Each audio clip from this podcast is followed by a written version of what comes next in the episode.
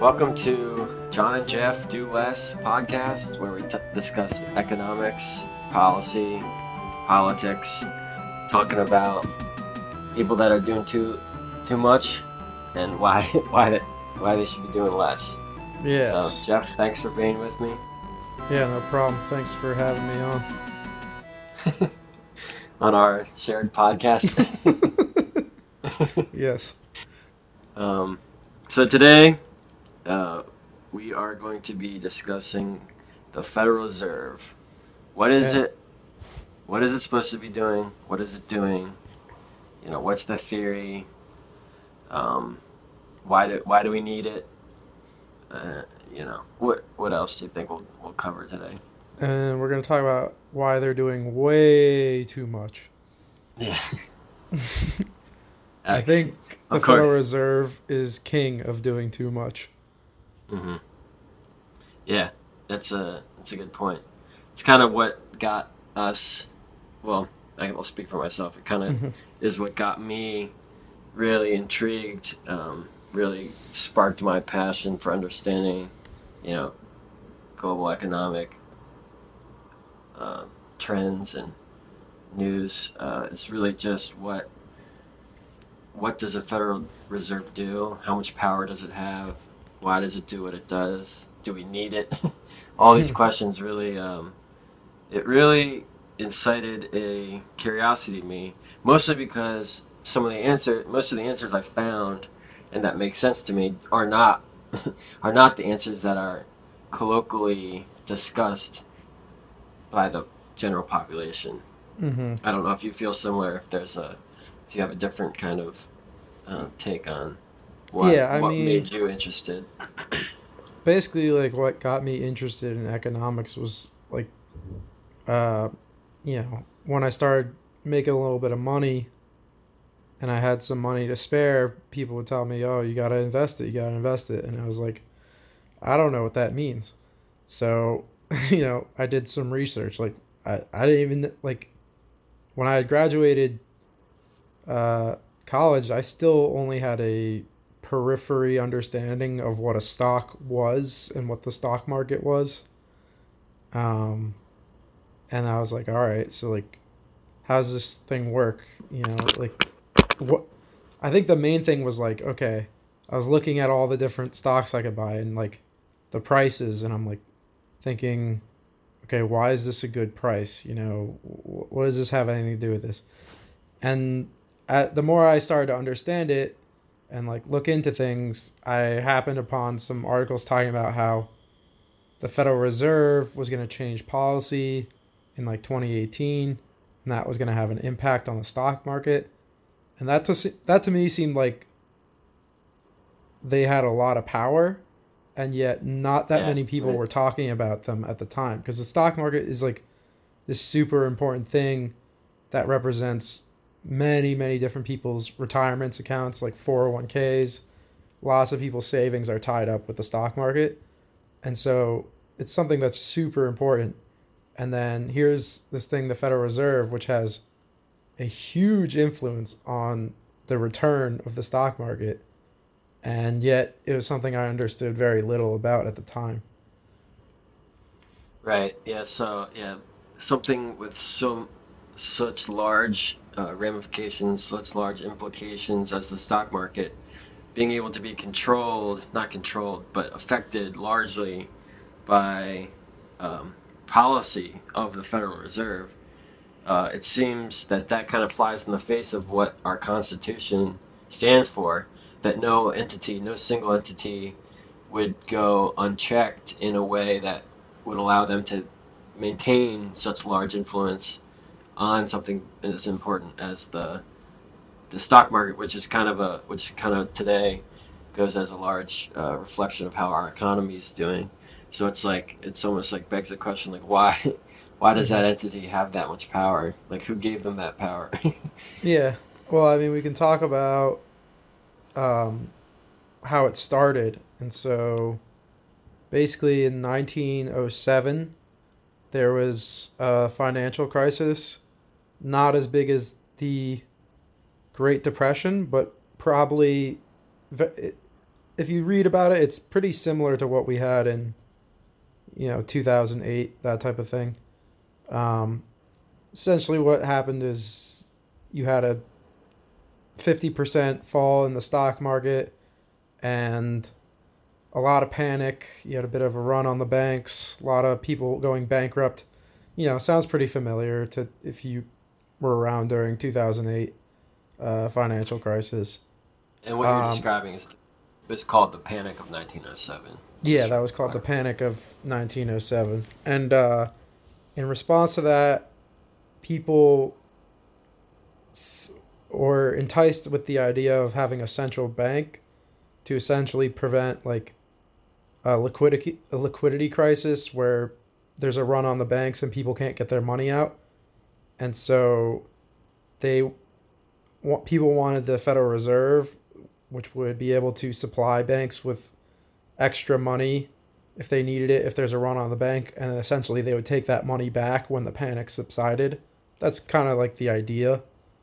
And um, so they passed that act in like 1913 to essentially have a central bank to control the money supply so that in times of panic um, you could prevent um, a liquidity crisis where people can't get their money back type of thing. Yeah, so th- and so the logistics of that, um, to be clear, is the Federal Reserve, which was created as the central bank, started to issue notes called Federal Reserve notes, which if you look, I don't know if the, well actually did they start issuing in 1913 Federal Reserve notes or was that or they just standardized them in 1913? um not sure Yeah. Well, regardless, if you look in your wallet today, the important thing is you have Federal Reserve notes. I hope, I hope you have Federal Reserve notes in there if you um, are able to. i just Feed have yourself. condoms um, yeah, the, the, those Federal Reserve notes in your wallet or in your online bank account are um, obviously issued by the Federal Reserve, the Fed, as we as we call it, um, and they're dollars. That's what the dollar is. It's it's a note issued by the Federal Reserve, redeemable for. redeemable for well at the time at the time gold at the time gold in 1913 so which is actually a great deal. Instead of carrying around wheelbarrows full of gold to go buy a new porsche which at the time was just act- an actual horse. All right. You would um, you'd be able to just carry these little notes around. Right. And you don't have to you know save a bunch of money on wheelbarrow costs. Right. And so essentially what the Federal Reserve did was it had a just pile of gold that it sat on. And this was like you can think of this like a water tower, right? So if everyone turns their shower on at the same time, uh then you need like an excess of pressure to get that water pushed through. So that's like what a water tower does. And so what the Federal Reserve was, it was just a hub of all this gold because every dollar was backed by gold. And so it was just like a hub where they could push out gold if there was like a run on the banks. Right. Um, and the gold standard, uh, w- what that means is that every dollar, uh, like physically, if I took a dollar back to the Federal Reserve and I handed them a dollar, a dollar bill, they would hand me the equivalent of gold at that time. Um, so it was like the money in your pocket was representative of something. And the reason I kind of made a point to earlier in this, you know, in the, in this line of thinking about what are they redeemable for today, and that's actually not the case anymore. You can't take your dollar bill and get any amount of gold for that. If you take it to the Federal Reserve, the Federal Reserve will say, "Sorry, that dollar is yours. We can't give you anything for it." Yeah. Well, so I don't remember. I think we'd have to look up what it used to trade for. I think it was like one dollar was, or it was like thirty dollars was an ounce of gold or something. Yeah. Let's see what it I was. think a dollar. I think a dollar, like the word dollar, used to mean an amount of gold. So it was like. Right. But yeah, so and that inflection happened in 1971 um, with the Bretton Woods system coming to an end, um, where the basically the Federal Reserve up to that point had maintained, you know, an exchange rate for, of dollars for gold. After that 1971 inflection point, it was just it, it just it, it, the Federal Reserve said sorry. if you before before this date, if you would have brought us dollars, we would have given you gold, and after this date, if you brought us dollars, we would not, we will not give you gold. So they basically just said Right. it's now a fiat currency, which is what that's what a fiat currency is. Yeah. Um, in the Great Depression, they changed the exchange rate of gold. So they essentially, if you think of the dollar as like a, um, as like a security, in a sense, right? Like, it's a it's a note and it's an IOU for gold, right? Just in the way that like if you bought a bond, that's an IOU for dollars. So if they didn't give you your dollars, that's the same as defaulting on the bond. Well, multiple times in the US history, like your dollar, which is an IOU for gold, would not get you the amount of gold you were promised. That happened multiple times in history.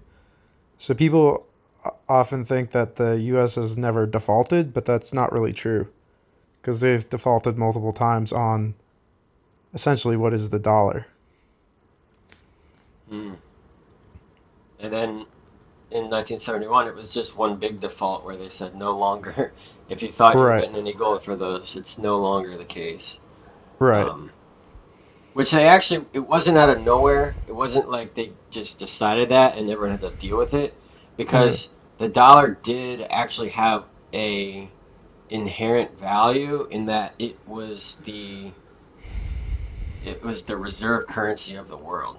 So nations all over the world were using dollars as a as a reserve for trading to de- to denominate imports and exports. In order for different nations with different languages to be able to communicate and and convey you know proper exchange rates and value you know getting the correct value for goods and services across country country borders Mhm. uh, the dollar was extremely instrumental in that it held the, the world reserve currency status. So converting two dollars was the easiest thing to do when you were trading with a currency that wasn't your local currency, which meant that there was actually a huge demand for dollars inherent in the world at the time. So relinquishing the gold standard wasn't just like a, a carpet being ripped out from underneath the U.S. population's feet. The dollar was Mhm. already so useful in the world and it already had value that the Federal Reserve felt justified in no longer meeting the obligations of gold backing each dollar. The original gold standard was about 16 to 1. So, uh, $16 per ounce. And then in somewhere along the way it went up to $20 an ounce and then in 1934 during the Great Depression, that was when FDR revalued the dollar to 35 and the reason they're doing this, right, is so the government was spending money and accumulating debt, right? And in order to pay off its debt, it needed dollars, but the dollars are backed in gold. So if it didn't have the actual physical gold to pay off its debt, it had a, there's a problem there, right? Because it needs actual gold to pay off its debts, because it's it's a hard ratio, right? But if you revalue that uh, dollar to represent less gold. So if you're going from gold is twenty dollars an ounce to thirty five, that's essentially a you know um, almost fifty percent reduction in the value of those dollars. So you can basically default on half your debt if you do that. So in the Great Depression, what was happening is they're spending a bunch of money on these like jobs programs and stuff to like try to get people working because there was like not a lot of work to go around and they're just trying to get out of this funk and in the process racked up so much debt that they couldn't pay off because they didn't have the gold to so they had to change the ratio so that they could essentially default on their debt Right. Yeah, so you mentioned the Great Depression, so we might want to, so if we're discussing the history of the Federal Reserve, we might want to discuss uh, causes of the Great Depression, which, as far as I'm concerned, um, yeah, well, actually, as far as Milton Friedman is concerned, if you ask Milton Friedman, who people uh, widely, or not widely regard, maybe some, if you ask some people who's the greatest economist who ever lived, uh, they would say Milton Friedman. Um, and according to Milton Friedman, it the, the Great Depression was a failure to act by the Federal Reserve. There was another, you know, similar run on the banks. People lost faith that their money that they deposited in banks would be there in the future, mm-hmm. they, and so they wanted to to to run to you know essentially run literally run to the bank and pull out whatever money they could um, which the Federal Reserve, as Jeff has already mentioned, is a liquidity provider in instances such as that. Um, so, what the Federal Reserve could have done was to provide liquidity in that case, in the case of a bank run, and allow people to get their money out. Um, and I believe the Fed chairman at the time is quoted as saying, um, you know, so they didn't provide, they did not provide liquidity, and I believe the chairman was quoted as saying, "We were waiting for something for a real, uh, a real matter to deal with, you know, a real serious matter to deal with, rather than um, what we were seeing, you know, with what we now call as the Great Depression." So, I'm loosely quoting what the, you know, what the Federal Reserve's stance was at that time but obviously that failure to act, we all know what the this you know we all know what the the effect was. Right. The the Great Depression, which is the is largely regarded as the worst crisis, financial crisis in the history of the world, really. Right. And so I think the legacy of that continues to shape our policy today. Like you can still see the scars of what happened in the Federal Reserve's policy today. Um, for example, the Federal Reserve has this p- policy today where they try to have like a 2% inflation rate every year. And, you know, a lot of people just accept that for what it is. Okay, 2% inflation a year.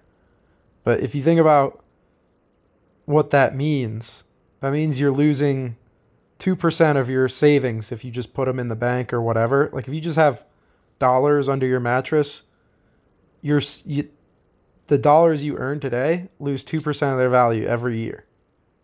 Uh, because the money supply gets inflated. And so your standard of living is essentially constantly going down due to this policy. And so you might ask, why are we doing that? And the basically the reasoning is they're afraid that deflation is going to cause a spiral into a Great Depression. Um, and so, to me, though, that's a bit of a um, correlation and not a causation, right? So, we had huge amounts of deflation during the Great Depression um, and that was because you had this liquidity trap, right? Uh, or liquidity crisis, sorry. Uh, where there was a huge run on the banks. People couldn't get their money out, uh, so the lending basically came to a halt. And so, whenever the money supply is basically built on not only the amount of money that's around, but the amount of loans, right? Because that also is a form of money. And so, if all the lending just stops because people are panicking, then that's a huge decrease in the money supply. And so, that's very deflationary. But the key there is the the end of the credit lending or the shrinking of credit or lending is what causes that deflation. Right? It's not the other way around. It's not that you know, prices are going down or the money supply shrinks and then that causes lending to cease. It's not the other way around. And so to me this idea that we need constant inflation to prevent deflation is kind of nonsense.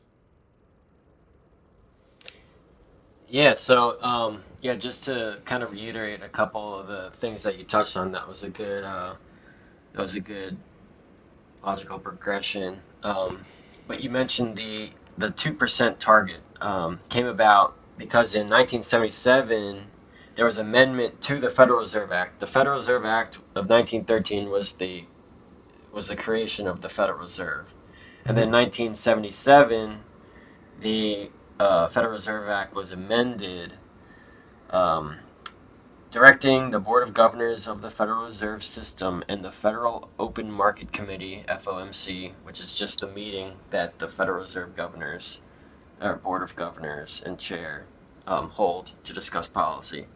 Um, their the amendment was directed to directed them to maintain. I'm quoting. Maintain long-run growth of monetary and credit aggregates commensurate with the economy's long-run potential to increase production, so as to promote effectively the goals of maximum un- sorry, maximum employment, stable prices, and moderate long-term interest rates. So that so that's um, what has come to be known as the dual mandate of the Federal Reserve.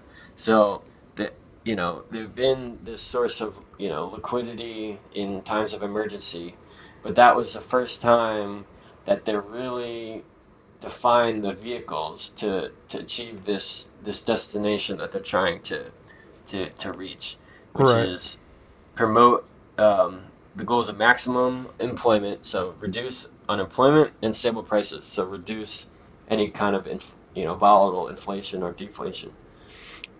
So that right. was the inception of the um, you know kind of th- them employing their their goal for un- uh, reducing unemployment and reducing inflation. Yeah, I think this is a key turning point in the Federal Reserve, right? And so, like the original Federal Reserve, uh, they don't, they're not really doing much, right? In fact, they saw the Great Depression as not enough of a crisis for them to do anything, right? So they were the original Federal Reserve. Really, they didn't do much at all. they really they really took do less to heart, and so I think the the 1977 uh, change is really a key turning point in essentially what the Federal Reserve is. Okay, because now they have this mandate, which starts to sound like central planning. And that's exactly what it is, is central planning. Is they're trying to achieve these optimum outcomes. And that's where it starts to get kind of messed up for me because to me it seems pretty absurd that just some team of people can figure out the optimum money supply, interest rate, yada yada yada to make sure that the economy is just as healthy as possible, right? Like like what what what would make these people so hyper intelligent that they could figure out the proper interest rates and everything to set such that our economy is is as healthy as possible. Like that's when it starts to get a little fishy, I, I think. Exactly. Yeah. Right. Um, yeah. They're they're trying to seek this goal of a, a healthy economy, and I don't think any anyone that's that's kind of that knows about you know what an economy is. There's so many moving parts. There's so many mm-hmm. variables. There's so many people. There's so many products. There's so many changes every day from day to day. There are you know shortages here, and um, there's overcapacity in certain sectors, right? There's so many unlimited variables. There's unlimited knowledge to know about an economy at any given at any given point. But starting in 1977, they have two variables: unemployment and inflation. So those two variables, that's the measurement at which they're now they're now dictating what a success is. If they're deviating from success, they're deviating from low unemployment and from low inflation, then they're failing. So they must do in their in their inventory of options to enact policy something to correct those two variables to uh, to maintain quote unquote a healthy economy. Right, and so and to me the the craziness here is so if anyone knows some history about the USSR, uh, Stalin would ha- has the, these things he called his five year plans, right? And essentially, what these were were they were five year economic plans, right? And so he would basically just pick certain uh, economic goals he wished his economy to achieve, right? And so for the first five year plan, you know, he, I don't know the exact um, measurements, but he essentially, you know, if there wasn't enough farming, he would say, okay, we need to increase this sector by this much and this one by that much. And so he's essentially planning out all like these few sets of variables that he wanted to achieve. But the problem would be is that, you know, he couldn't know exactly how much like corn was needed and how much of this was needed and how much is that. And so there's no way to accurately predict exactly how much of each thing you need. And so you're always going to get it wrong. And he always did get it wrong. And here we are in a supposedly free economy. And there's these two rather important variables like inflation and unemployment. And we're just setting goals on them and trying to manipulate our way to hit those goals.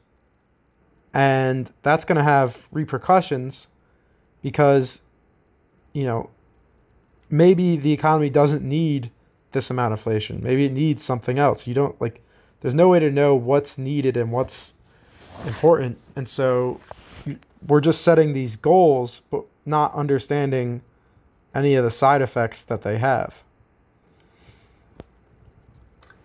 Right. The um, the other thing I wanted to to mention um, that you that you touched on was how the you, you briefly mentioned the the two percent target for inflation. Mm-hmm and how that that's not a it's not a mathematical pro, it's not a product of some mathematical you know long form proof of, you know long form economical economic theory. Mm-hmm. um, what that is basically is it's just someone deciding you know deflation was terrible. We had deflation we had some massive deflation in the in the great depression. That was terrible we should never see deflation again. We really should do what we can to avoid deflation, mm-hmm. right? But we also don't right. want to see massive inflation because obviously that's bad too. Uh, what Jeff was mentioning about, you know, standard of living, or you know, purchasing power eroding from inflation. So we kind of just want it in the middle, but we want to err on the side of not deflation. So we're going to set it, uh, that's about 2%. and they kind of, you know, put their finger on 2% and said that is Mhm. what inflation should be from here on out. 2% per year is, you know, 2% inflation of the US dollar is what we will see in a perfectly healthy economy.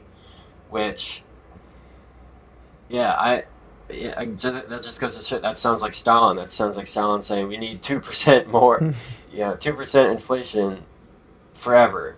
That- Right. That's, that's the solution. That's in my all knowing, in my infinite wisdom two percent inflation, when really there's a bunch of different things. There's a bunch of different things that could play in, and and there are scenarios where deflation is actually not a bad thing. In fact, as consumers, you might think, as a consumer, you might think deflation is actually a good thing. Like if I want to buy a TV, and the TV costs two thousand dollars, and I waited a year, and now it costs you know one thousand dollars. I wait another year, and it costs seven hundred dollars that's cool. Now I I couldn't afford one TV two years ago, and now I can afford two TVs because simply we, you know, the economy got so efficient, and the, the competitive marketplace for TVs was so efficient and, and competitive that TVs themselves, to me as a consumer, without doing anything, became cheaper to me. That's price deflation. That Right. TV for the same amount of dollars, I can buy more TVs. That's actually a strengthening dollar. The Federal Reserve says no, that's bad. That's the worst thing that can happen in the economy. That sounds like the Great Depression. Well, for me, Right. that sounds like I get more TVs.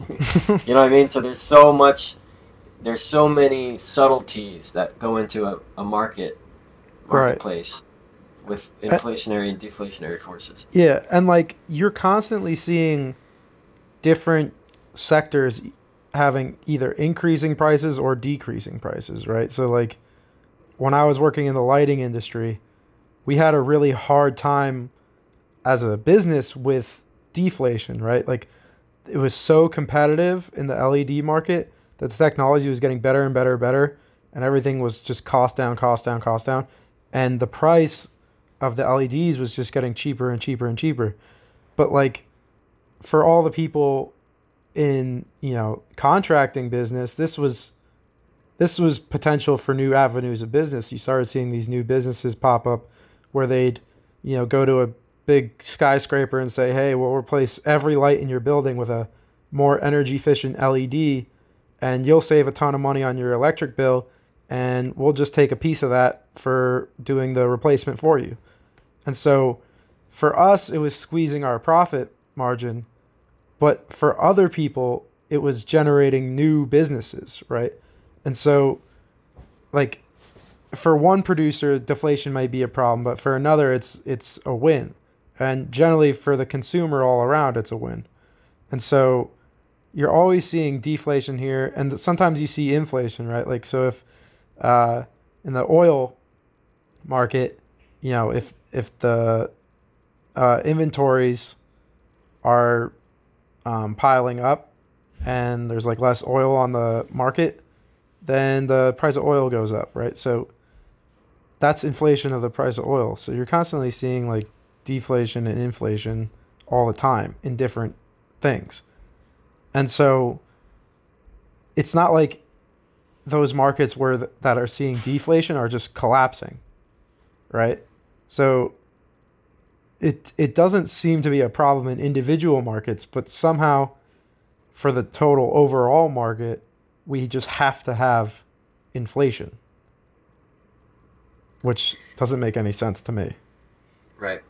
Yeah, the, the argument I, I often hear about why def, deflation is so bad is, um, you know, then the economy will, will crawl to a halt because, you know, as people say, who would buy a house when you know you can buy a house next year for, you know, if there's if there's five percent deflation next year, your, the house is going to be five percent cheaper. And my answer to that is somebody who needs to live in a house. You know what I mean? Right. Like, there's a, there's such a thing as informed transactions where somebody is paying a price today that they're content with. They're happy with the price. You know, if Right. I if I perceive value in a in living in a house and I'm willing to pay, you know, four hundred thousand dollars today to live in this house for the rest of my life, Right. then I will, I will, you know, I will move forward in that transaction. It doesn't matter what the the price of the house to me. It doesn't matter what the price of that house is later on in the future, because all I care about right now is, you know, putting myself in this house today, because I would like to live in a house and I need Right. somewhere to live. And if you never ever planned on selling that house for the rest of your life, its price is essentially irrelevant to you once you've purchased it. You know, like Right. if you have a fixed mortgage and you're like, "Yep, it's affordable now and I want to live in it and I like it and I want it." You're going to buy it and you're going to say, "Who gives a fuck what the price is for the rest of the time cuz I'm never going to sell it." Right. And so The only time what- I care about inflation or deflation of or like change in price in, in a house I want to buy is if I'm Mhm. speculating. right. If I'm speculating on I want to be able to resell this in the future, that's when I care. And that's actually a bad thing for an economy when there's rampant speculation because rampant speculation causes bubbles. right. And and bubbles can pop and that can cause some bad things to happen in an economy. Right. So- That's sort of what happened in 2008 is people were just all speculating housing price would just keep going up and up and up and up.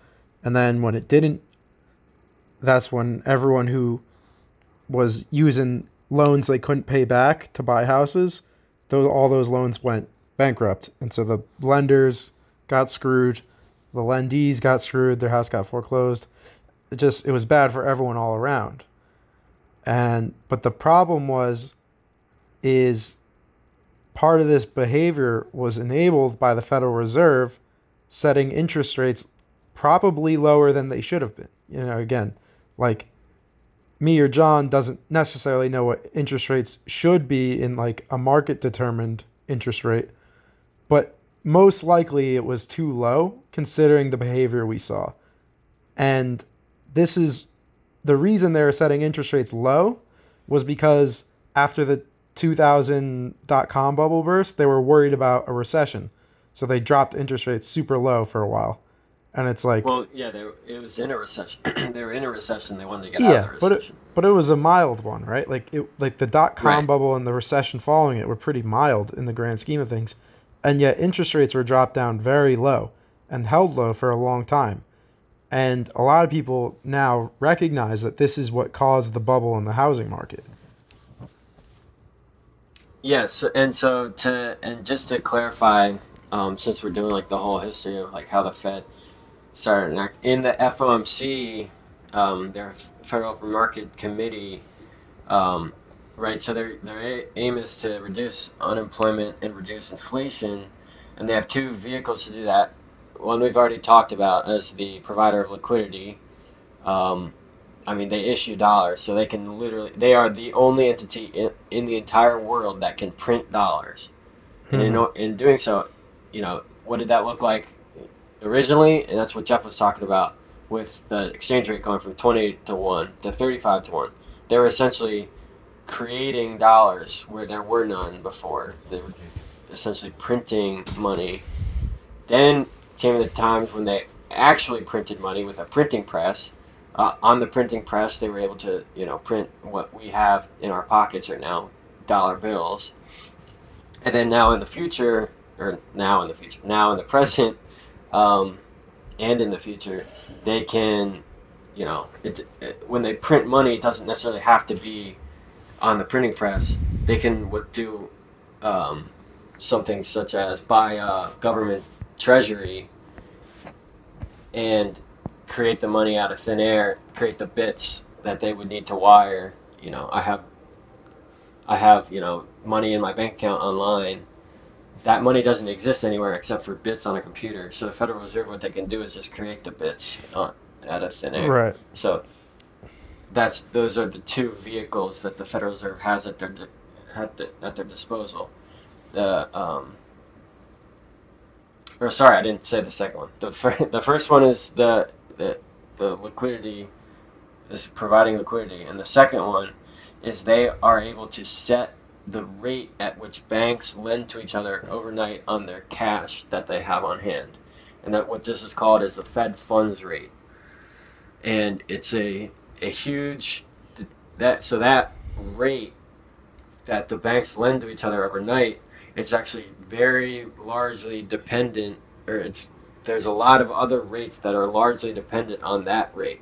So by influencing that rate they are able to enact enact their force the force that they want to enact on the economy they're able to do so through that dictate. If they dictate that the, the fed funds rate should be you know 1.75% to 2% then the fed then then banks have to lend to each other overnight at that rate which affects the loans that the banks give to other banks um, for other for other durations it de- depends on or it affects the rates that they offer to consumers for different durations and it basically affects all of the lending in the entire economy so when they Right. raise the rate the lending in the economy is is at raised interest rates, and when they lower the rate, the lending in the economy is at lowered interest rates. And Jeff did Right. touch on that um, when he was talking about after the 2000 dot com bubble burst, they artificially lowered they lowered rates to an artificially low level at which it made borrowing easier in the economy. It, it allowed entities seeking loans, they were able to get loans at a lower price. Uh, Mhm. At a, I'm sorry, at a higher. They able to get Well, loans like if you call interest interest, the, yeah, like if the interest is basically the price of a loan, so the lower the interest rate, the lower the price of a loan. So essentially, like if you think about it, just like anything else, if you lower the price of something, you're gonna get more demand for that thing. So you're gonna get more lending. But right. Yeah, like if you think about it in a if a the market's completely free, it's not manipulated. There's no central body, then there's going to be some market determined price of interest, just like there would be for the price of corn or whatever else. Like there's right. It's a market. there's- There's, right, there's a market forces for that there's supply and demand setting the price of something. So the price of interest would normally be set by market demand for loans, right? So if if there's not a lot of and supply of them, right? So if there's a low amount of savings and really high demand for loans, like a lot of people have some really good ideas or whatever, they just they really need that money, but savings are low, you should expect a high uh, rate of interest. Uh, and that's kind of actually the environment we're working in today is we have a low amount of savings um, and yet and probably i don't know i wouldn't say necessarily a high demand for lending. Probably we do to sustain a lot of the um, companies that are losing money they have that's probably generating a lot of demand for uh, loans like uh, an example you might have seen in the news recently is WeWork. Uh, it's a perfect example of a company that basically only exists because interest rates are low. Um, they just were not able to even get close to making a profit. They were losing billions of dollars every quarter.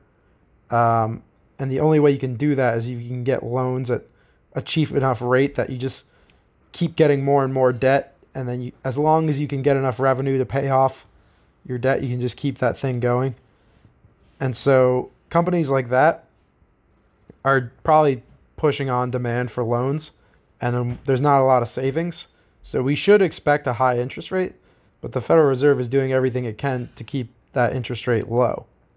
And so instead of these companies like WeWork just, I mean, it is going bankrupt now, but like a company like this had no business getting as big as it did. And so when you have these low interest rates, you have these really big companies who employ lots and lots of people, which may seem like a good thing, right? But if all those people are basically helping build this company that is not viable, it can't make money on its own, it's never going to profit. Essentially, all those people are wasting their time. And so that company should not exist. And these people should find employment in something else that is profitable, is productive, and is a good use of their time. And so you may be able to keep GDP measures and stuff afloat and make the economy seem healthy by lowering interest rates by letting companies get cheap loans and keep their you know keep their little thing going and all those people don't have to get laid off and it seems like a good thing and we have avoided recession for some time but the reality is we're keeping people employed in things that are not as productive as we could be. We're not generating as much value and as much wealth as we otherwise could be. And so this slowly can eat away at the wealth we should be generating over time. Right. Yeah, I, and um, so to kind of provide a little bit of context for that, there's this quote I really wanted to share um, from Alan Greenspan, who was the Federal Reserve Chairman um, in the 80s. That the, the market was facing a lot of a lot of volatility. There was a lot of risk. The the finan- the corporate institutions were really um, lacking confidence in what the financial future, their financial futures would be. Um, it was a, a, time of heavy uncertainty. And Alan Greenspan came out. Actually, before I even say that, um, the the chair, the chairman of the Federal Reserve before him was faced with similar uncertainty, and he raised the the Fed funds rate up to 20%. Um, he was facing inflation, so uh, they raised the Fed funds rate really high, and um, the inflation was went away, but they did go into recession. So it was kind of like a bit of medicine that he served the economy. Like this isn't going to taste good. You know, the economy's going into recession. A lot of people were out of work. You know, it was a really mm-hmm. hard time for a lot of people. But in squat in squashing the inflation, he actually served the American people in the longer run um, to you know kind of provide a, a an actual um, he provided a sustainability almost where mm-hmm. a short-term recession actually led to a longer-term um, you know uh, safety of the U.S. dollar. But then, so I'll follow that up with Alan Greenspan, um, who became Fed chairman in 1987. Um, later, later in the year that he became federal chairman uh, or Federal Reserve Board chairman, um, he came out and said the Federal Reserve, consistent with its responsibilities the, as the nation's central bank, affirmed today its readiness to serve as a source of liquidity to support the economic and financial system. Um, and the reason that this was really crucial, a crucial turning point for the Federal Reserve was um, this was a signal to the markets that faced with uncertainty, the Federal Reserve was not only acting in its dual mandate. This, the subtext of that quote is that, um, you know, especially the the part where he says we're looking at financial the financial system. He was kind of verifying that not only are they looking for long-term, uh, not only are they looking at the to lower unemployment rates long term and lower inflation long term, but to keep the financial system chugging along, to keep the markets happy, mm-hmm. which was never in their mandate. But he, but the fact that he indicated that that's something they'd be focusing on, set a precedent for the for Wall Street, set a precedent for Federal, Federal Reserve Chairman from then on.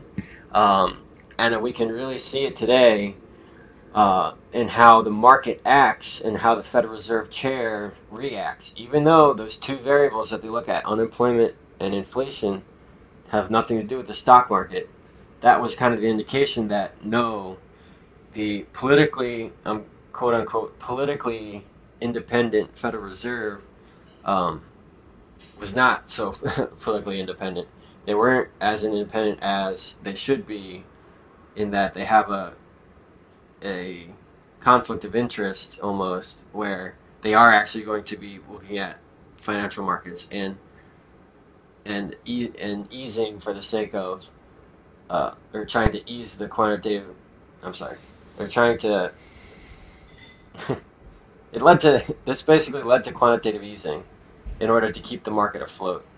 Um, right. Which is very. My point is that is not what they're meant to be doing.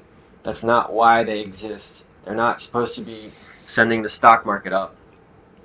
But quantitative easing, which we can which we can talk about, Hmm.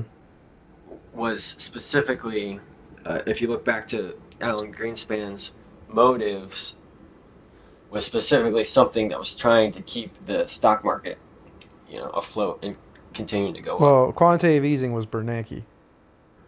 Right, but what I'm saying is this was a precursor to. Oh, okay. Yeah, I see what you're saying. Like he set Like the precedent. Yeah, he set. Yeah, because it was Greenspan, Bernanke, Yellen, and now Powell, and all Yeah. four of them are these the ones that tended towards, you know, making the markets happy, as opposed to just uh, something like Volcker did, which was kind of short-term pain in the markets Mhm. for long-term, you know, stability. Whereas today we're seeing do whatever do whatever it takes to make the markets happy, as opposed to just low unemployment and low inflation.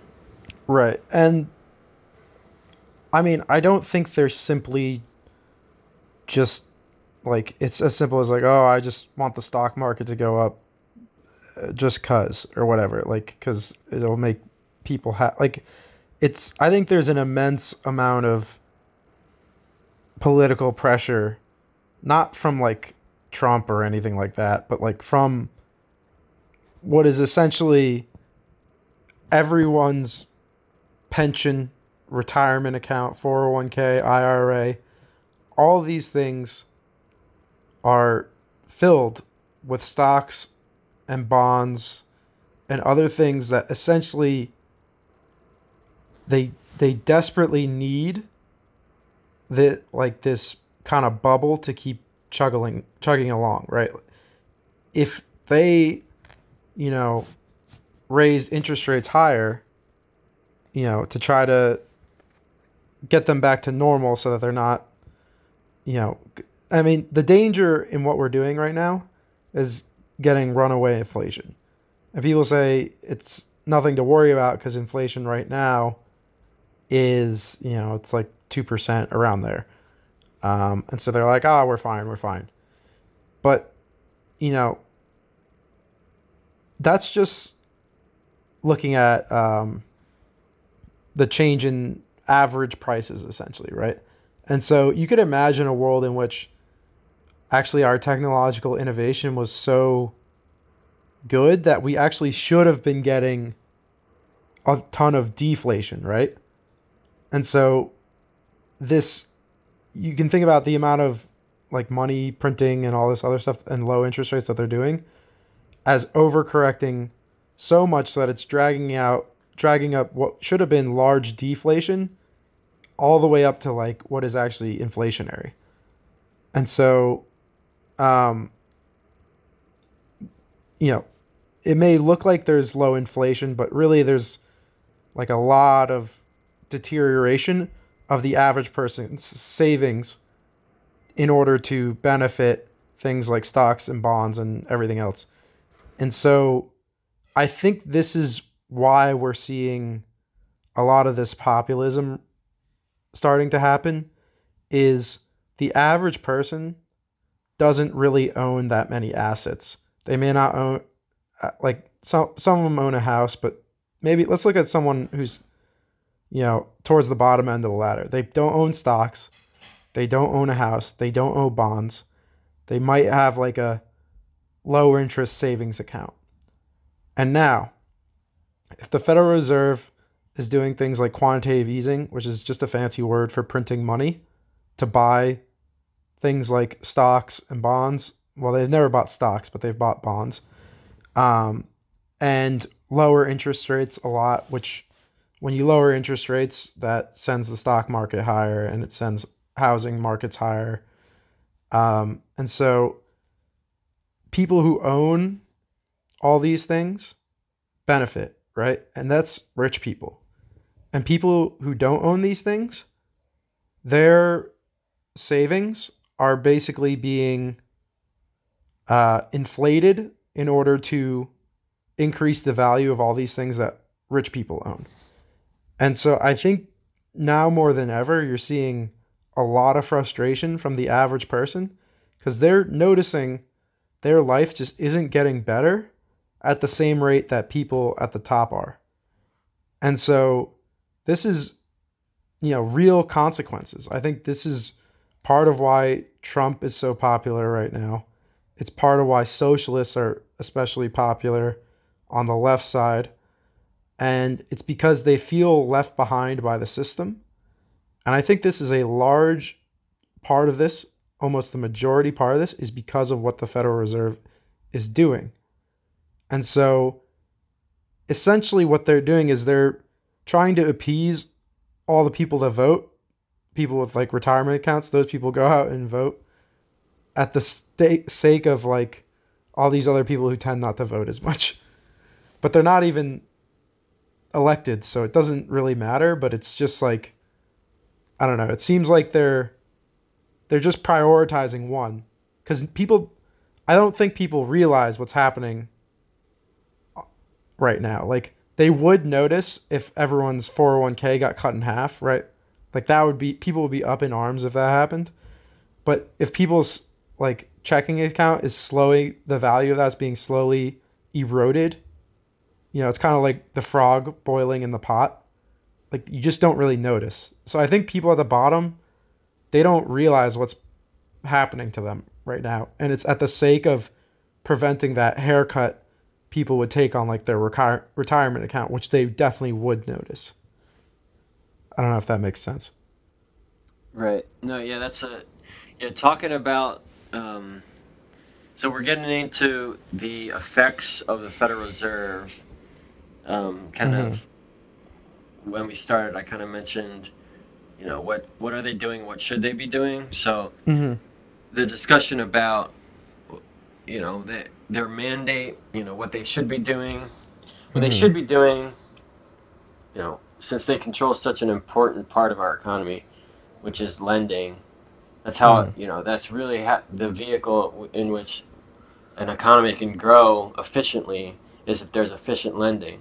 So to mess around with the lending market, you're really messing around with not only today, but the future of the economy. Um, mm-hmm. And so if they get it wrong, it has it has tremendous consequences.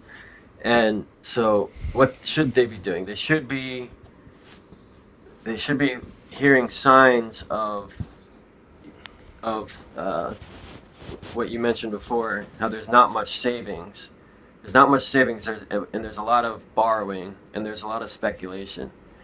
All mm-hmm. those are signs of a bubble, and and what they're doing to combat any kind of slowdown that might be resulting from the, uh, anything in the market that could cause a slowdown uh, or like a cease of hiring people to, you know to lose their jobs they're hmm. lowering interest rates further so that it's easier for corporations to stay around and easier for them to borrow money and what that and artificially low interest rates just as you said, raises the price of assets. So people that own assets, well, who owns assets?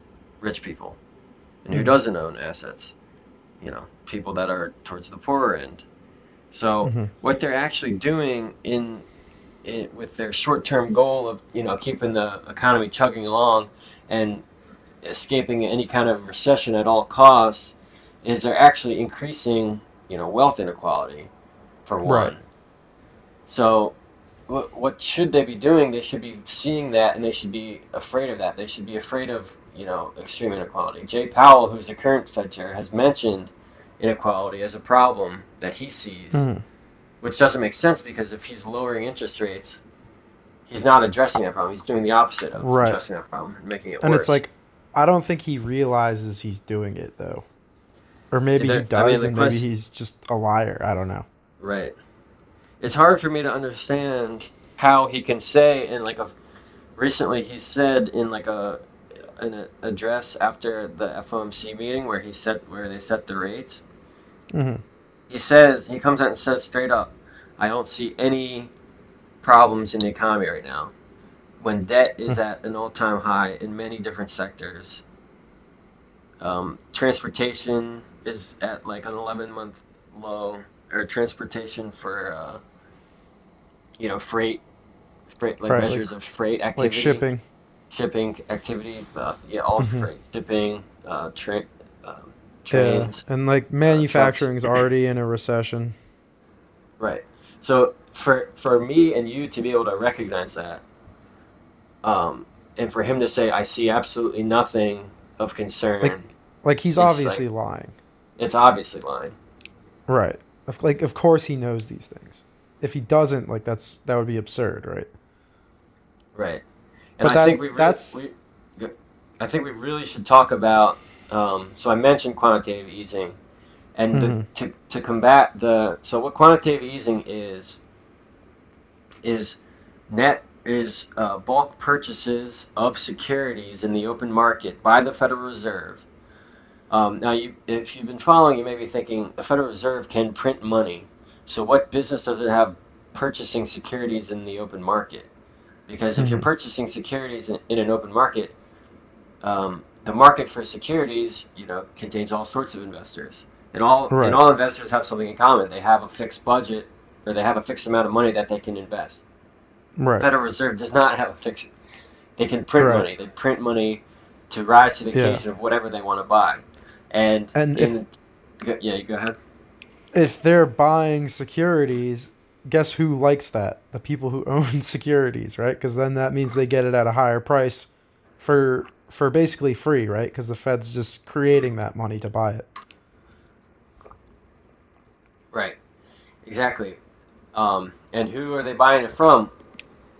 Well, they're buy what the the securities that they bought were largely uh, federal treasuries and mortgage-backed securities that were held by the banks who were on the brink of collapse. Um, the large banks in 2008 were at the brink of collapse for what Jeff had said about the calamity f- caused by um, mortgage, the mortgage bubble that existed, Mhm. where people thought that the that um, leveraging yourself on the bet that housing prices were going to continue to go up was a safe one. So banks became over leveraged to that exposure, and when it didn't, when that ceased to be true, when mortgage, when housing prices started to go down, um, these banks had no liquidity and they were going to, you know, file for bankruptcy, which would have been devastating for our economy.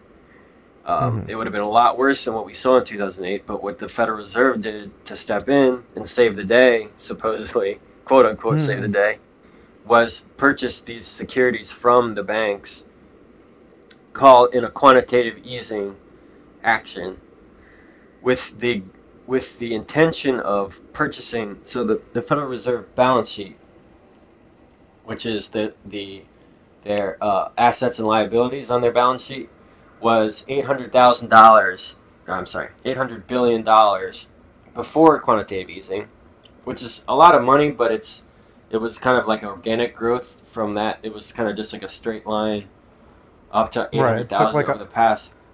Yeah, it took like a 40 hundred years. Yeah, hundred years to go eight hundred billion. Well, they purchased. Uh, their balance sheet expanded to four point five trillion dollars of assets that they had in total. Um, so that's you know a growth of three point seven trillion dollars over the course of uh, about three or four years through Mhm. several rounds of quantitative easing. So ju- just massive money printing to purchase this, these securities. They said Yeah. it wasn't money, money printing. They said it was just a temporary. Yeah, they just said it was just temporary, a temporary action. They were just buying these securities with the intention Right. of selling them in the future, selling them back to the banks. And you'd think with all that money printing we'd see inflation, but basically what happened is banks took those like cash injections and then just stored them at the Federal Reserve because the Federal Reserve pays them to hold excess reserves because that's another way one of their incentives to keep banks, you know, from like they implemented to yeah keep them solvent. You know excess cash that prevents like a run on the banks pe- keeps them from you know going bankrupt. And so there's a little incentive to hold their reserves at the federal reserve. So banks are basically getting paid to hold on to these reserves so they're just making money for no reason so like you know, if you if it feels like the banks aren't playing fair, it's because they aren't. right. so the the quantitative easing that was done in the early 2010s um, supposedly saved the day, right? The stock market right. went down uh, 20, 30%, but then Mhm. ever since there, that bottom, it has gone up, you know, another, it has gone up um, a lot. I don't, I, I don't have the number, but ever since like the bottom wh- where Fed, the Federal Reserve announced quantitative easing would be starting, Mhm. the stock market has just gone up and up and up. Right. Until they So- started to reduce their balance sheet in Right. like 2018 and raise interest rates, the stock market started to tank, and they changed their mind and like they they did that for like three months, and then they they were like, nope, we're done with that now. So what was supposed to be temporary, they got about three months in. It was 10 years. They're like, took them to even attempt to undo what was supposed to be temporary. So 10 years they waited to finally undo this thing they said was going to be temporary. And three months in, they gave up. And now it's right back to, where we were. Yeah, that's the key. That's the most important thing. Um, that's the most important thing we're looking at today with the Federal Reserve. How in 2008 we were faced with a crisis. We were faced with the, the Great Recession. And the Federal Reserve came in to save the day. They performed quantitative easing and they dropped interest rates all the way to zero. So interest rates were low and uh, the and the, the central bank was you know, quantitative easing was providing excess liquidity into the economy. The, the rationale behind that, and I'll be honest, it, it could have worked in an ideal world.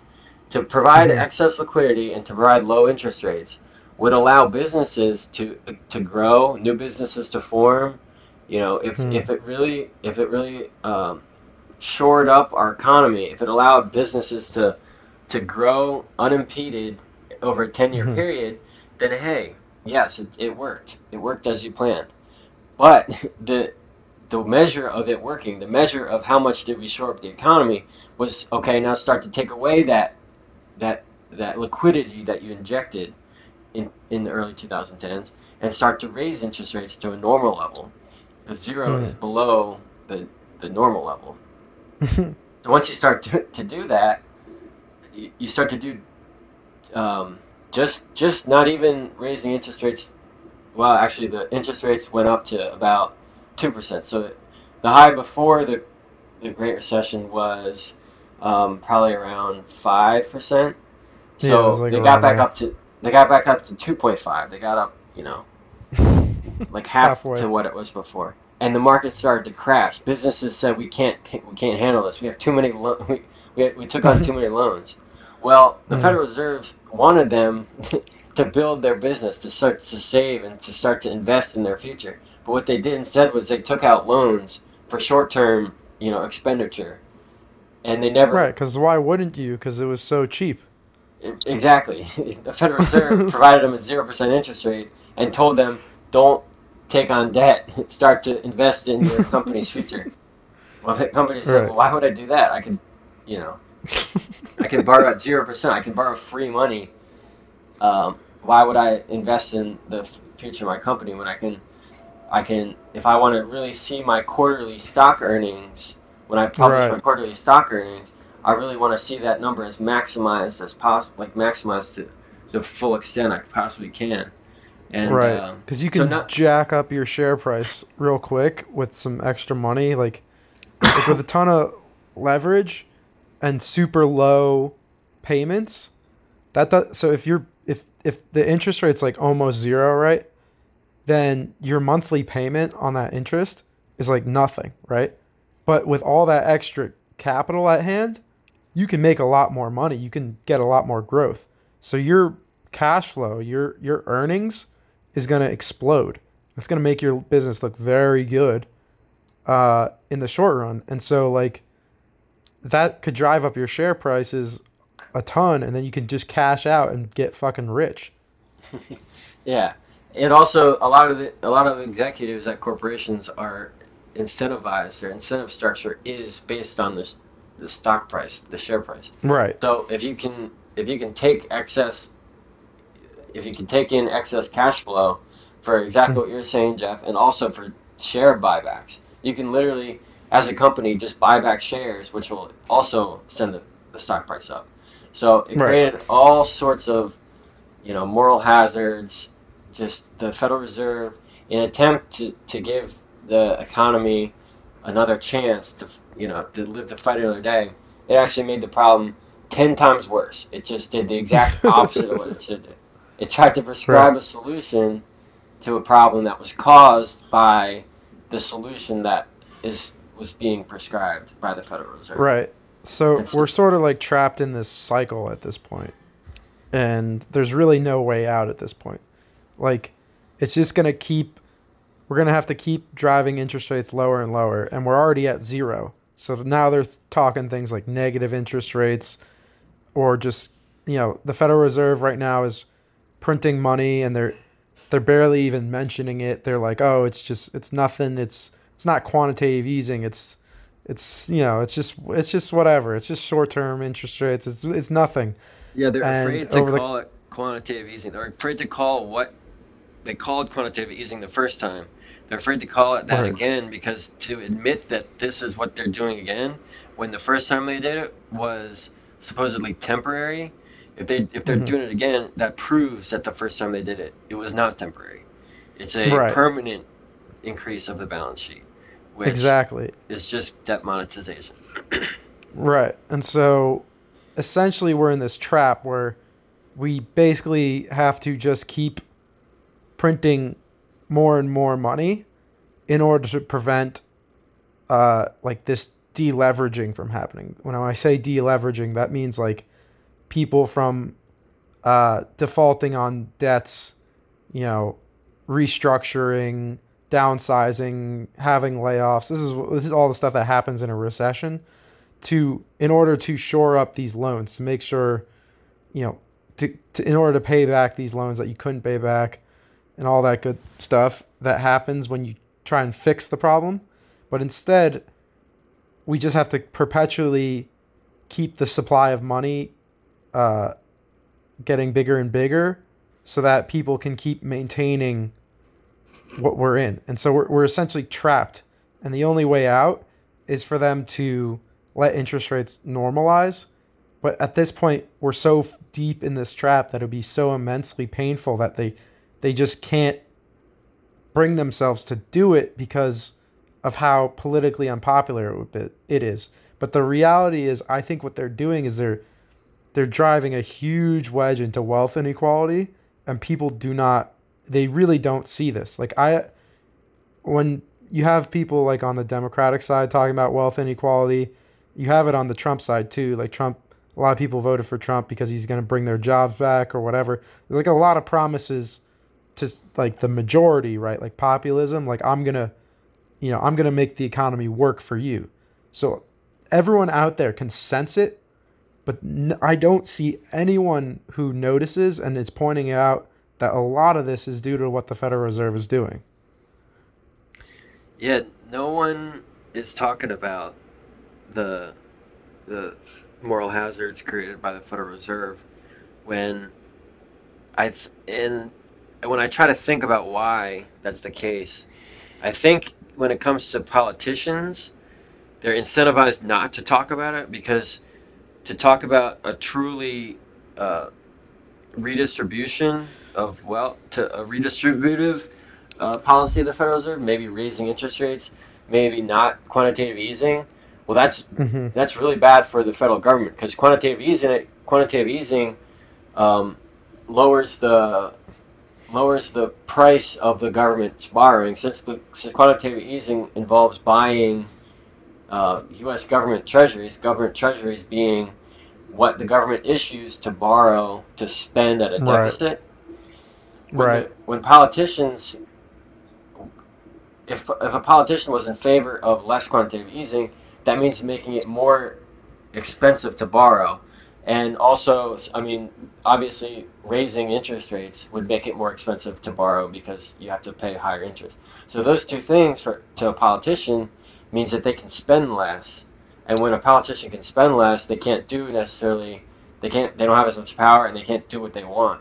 So politicians right. are actually negative. Are also negatively incentivized. So every entity in this situation is incentivized against acting uh, incentivized against calling out the Fed and and addressing the real stem of the problem of this economic inequality. Either that, they don't understand it. A lot of people right. take the Fed as like you know an all-knowing. You know, they're they're all economic uh, PhDs. They all have PhDs. So a lot of people say that the, the Federal Reserve, you know, that you know they've got their their quantitative analysis and their formulas and all this really complicated stuff. It's not complicated. It's obvious. We've seen right. bubble after bubble inflated by the Fed and crash down, and we just see and we're seeing the same thing again, and but people just aren't calling it out. So it's really yeah. But they got their PhD, their yeah. pretty huge dick, so they can just predict exactly what is going to happen in the economy. They're all knowing. There are they're saviors, you know, like they're they're gonna take care of us. Right. It's uh, it's absurd, um, and it's up to us as you know, as the educated populace, well, as the populace right. to become educated, to understand what the Federal Reserve is doing and call them out and say, we don't want this. We don't want corporations to exist that shouldn't exist. We don't want value right. destroying corporations, which are destroying our standard of living and and and and strengthening the gap of inequality. We want a, right. a true economy that's growing and allowing market forces to to win the day and to to allow value creating entities to come forth and and be and and win more market share and that's the way forward not not just trusting the PhDs at the central bank to to maneuver our way out. Right. And like if you ask yourself, "Oh, like a recession, like that's so horrible. That's terrible." Like like how could you want that? You know, how could you want layoffs and things like that? Well, like to me this is this is an opportunity for the average person, right? A, a recession. Like yes, some of us are going to get laid off and we're going to lose our job and that's going to suck. Um, but if you have money saved up and you and you handle your money properly, this is also potentially a buying opportunity. All those stocks that are overpriced now suddenly are not overpriced. Now you can get your money in at a reasonable um, value and you can start to build your portfolio. Maybe housing will get cut down to a place where you can now finally afford to buy a house. Like this is a for all the people who have nothing, a big financial crash is a is a buying opportunity. And when all these businesses go uh, bankrupt and all these people get laid off, well, those people are just as talented as they were before they got laid off. And now all their labor is freed up to do something new and better. And so new businesses will come along and use their talents in a better way that isn't doesn't need to be enabled with debt. You know, it, it, the the businesses that couldn't get started because labor is so expensive because unemployment is so low, maybe these businesses will be able to get off the ground and we'll start to see better growth. So it's not all negative. Like, yes, it is negative, and for some people, it could be extremely painful, and others. But right now, what's happening is we're basically letting the Federal Reserve pick the winners and losers. And the winners are a smaller number of people than the number of losers right now. Yeah. Um, they should just be honest. Yeah. I think they should just be. Right yeah, I mean, I would say if you're listening to this, go out, read read, read some stuff about the Federal Reserve, and you know, don't just take our word for it, but like read into it yourself. Like we're just a couple assholes, but we, you know, we've done a lot of research, and uh, you know, I, I think what's happening with the Federal Reserve is, you know, it's it's it's honestly one of the biggest problems facing America right now, and yet not very many people are talking about it, other than Trump saying, you know, drive interest rates even lower, and so that he's just advocating more of the same. That that's policy that got us here in the first place. So, I mean, maybe we should talk solutions a little bit, I guess, right? Because we're here we are t- for an hour talking about the problem. I don't think we mentioned right anything about like what should be done, right?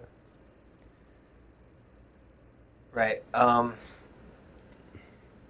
i mean it's tough it, I, i've had this conversation with people and Mhm. you know a lot of times yeah that is the next question what you know what's the solution and it's tough because it's like the solution was to not do make this mistake in the 80s not make this mistake in the, not in 2000s and the 2010s um, Mm-hmm.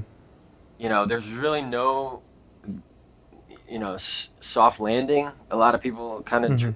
dream about like people in our situation No. that are t- seeing this they say oh there can be a soft landing if the federal reserve Mhm. just you know enacts you know good policy but there's Mhm. really no soft landing. Like a lot of a lot of the investment there is out there is malinvestment. And the only thing the only you know malinvestment is investment into a value destroying entity. You know it's not it's not profitable. It's it's it requires further investment to maintain itself which is just a money pit. It's just a money sink. You know you're just losing Right. money in that so um, the the answer is to you know to get rid of that malinvestment um, and, Mm-hmm. and a way to do that is to either you know raise rates to a, a normalized level or just allow the market to set rates. You know, banks are perfectly Right. capable of determining how much they want to lend to each other based on Right. know, risk and you know credit assessment. You know, banks are very very um, they're very very you know high high tech adequate. You know, they're um, what's the word I'm looking for? competent, Competent? yeah competent institutions that are able to rank uh, each other based on credit risk they're not competent in in not being able to to see what's speculative and uh, and like a bubble when it's forming they're just fueled by greed and um, short-sightedness and I short-term profits We're all fueled by greed.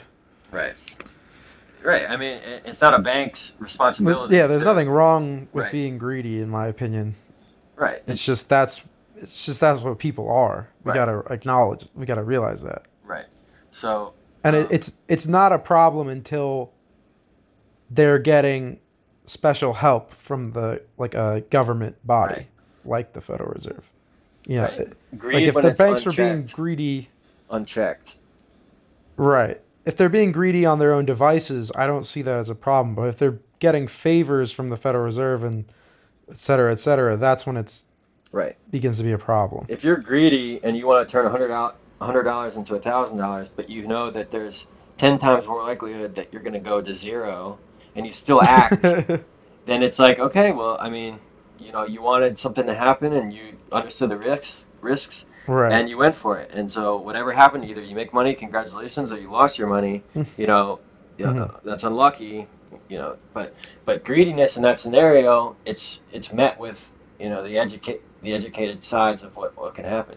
But if you, if that hundred Right. if that person wants to turn hundred dollars into a thousand dollars, and they're told you know that it's it's a hundred percent you know it's a surefire thing that's going to happen. A hundred dollars will turn into thousand dollars. Just do this, and everybody listens to that.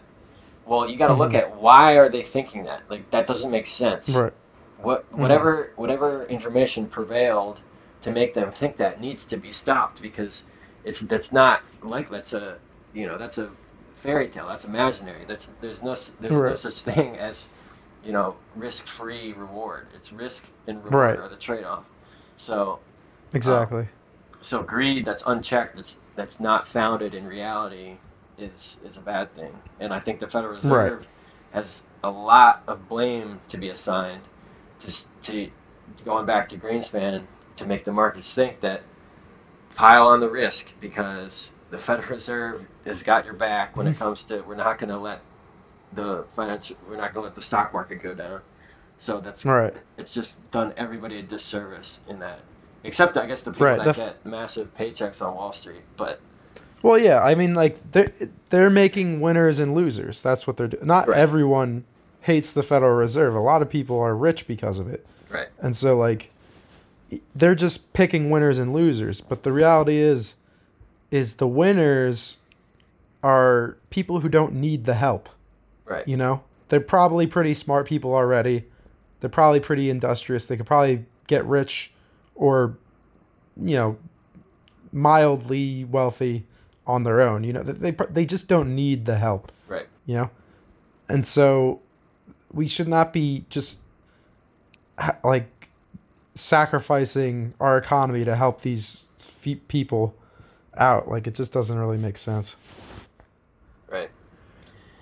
Yeah, and so yeah, so back to what I was saying, like allowing rates to go back to a normalized level. Well, Mhm. it's going to be bad for a lot of people because that malinvestment is in the form of large corporations, and large corporations employ a, a lot of people in our country. So, what it'll, Right. what it'll look like, what the solution looks like, is a lot of short-term pain, a lot of companies going out of business, you know, a lot of unemployment, hmm um, probably uh, a lot of inflation, which is Mhm. bad for everybody holding dollars. Everybody well, who I don't think the I th- I don't think there will be inflation if the Federal Reserve doesn't do anything right, or raises interest rates or whatever. Like if they let interest rates rise, I think there would actually be deflation. yeah, that's actually true. That's a good point because the Um, inflation, the inflationary scenario, is if rather than all these defaults that were uh, that are going to become very prevalent, allowing them Mhm. to actually default, if the Federal Reserve steps in and provides excess liquidity beyond, you know, what we've already Mhm. seen, which is already extremely uh, unprecedented, they're you know Mhm. they're going to be providing. First, the first time was four and a half trillion. The next time might be eight trillion, ten trillion. Right. So right. um, that in that scenario, that would be be deeply, deeply inflationary. The dollar could plummet in value, and so everyone holding dollars. But that's not the solution. That that would be the that would be the part of the problem. Right. That's that's more that's more of the same Right. uh, to the extreme even. Um, so yeah, I mean, I would say what the Federal Reserve needs to do is they need to do less. You know, they they Yeah. need to take some advice from this podcast. Take hands. But the the reality is, um, if you look at, uh, like so, we talked about how the Federal Reserve was printing a bunch of money right now as we speak, um, to keep overnight uh, loan rates at the Federal Reserve, right? So they they spiked up above it um, on the market. The- Like there's types of loans that compete with the Fed funds rate, and um, those loans spiked up to like eight and ten percent, where they should be at like two percent because there's just not enough uh, save or uh, reserves on the market, and so the Fed stepped in to provide more reserves to keep those rates low. So the reality is, if the Fed just stopped doing anything, we could be seeing short-term rates spiking up to like ten percent right now. hmm In fact, they did already before the Fed does, did something. What he's referring like- to is the uh, repo, the repo rate, overnight repo. Right. Yeah. It's like overnight repurchase. It's basically just like overnight lending. It's Short- similar to what short-term the federal yeah. funds is. Yeah, it's very short-term lending. But again, all lending like competes with one another, right? So it's like if that short-term lending spikes up, other lendings are going to be affected by it as well. So like I think the Fed if the Fed just stopped doing anything, it could be pretty severe. So I think what the Fed basically needs to do is take a look at everything they're actively doing and just start to roll back until they're basically at the point where they're not doing anything. Right. Which is such a hard thing for them to do because there's such like a cognitive bias to like if you see something happening, in your purview, Mhm. in your like realm of, uh, in your realm of know, manifestation, manifest changing. Um, It's so hard not to act. You feel like you need to do something, but Right. sometimes the best the best scenario is to let things unfold. Let let market forces Right. interact and let uh, market forces prevail. Right. Like, have you ever seen that uh, SpongeBob episode where they got the magic conch and they go, well, Magic conch, what should we do now? And they pull a string and it's like, Nothing. nothing. Yeah, And then they all just sit there and then the plane flies by and drops all the food for them. yeah, It's like, I mean, obviously, instead of a plane full of food, it's going to be a recession.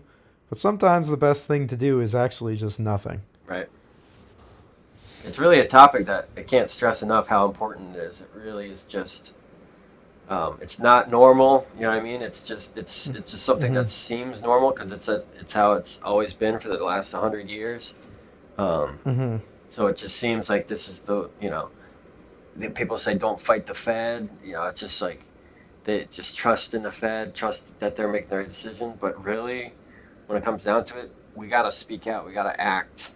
You know, we got to be the, Mm-hmm. we got to see the light as a, you know, it's it's up to us as an informed citizenry that we, you know, they're not just gonna, they're not just gonna take their hands off it as much as we'd like them to. We gotta we gotta um, rise up and, and tell them, you know, we don't want this interaction from you anymore. We don't want this intervention.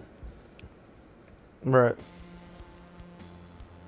Well, that was a pretty good, uh, like hour and a half. I think uh, Mm-hmm. I think that's a good place to end it.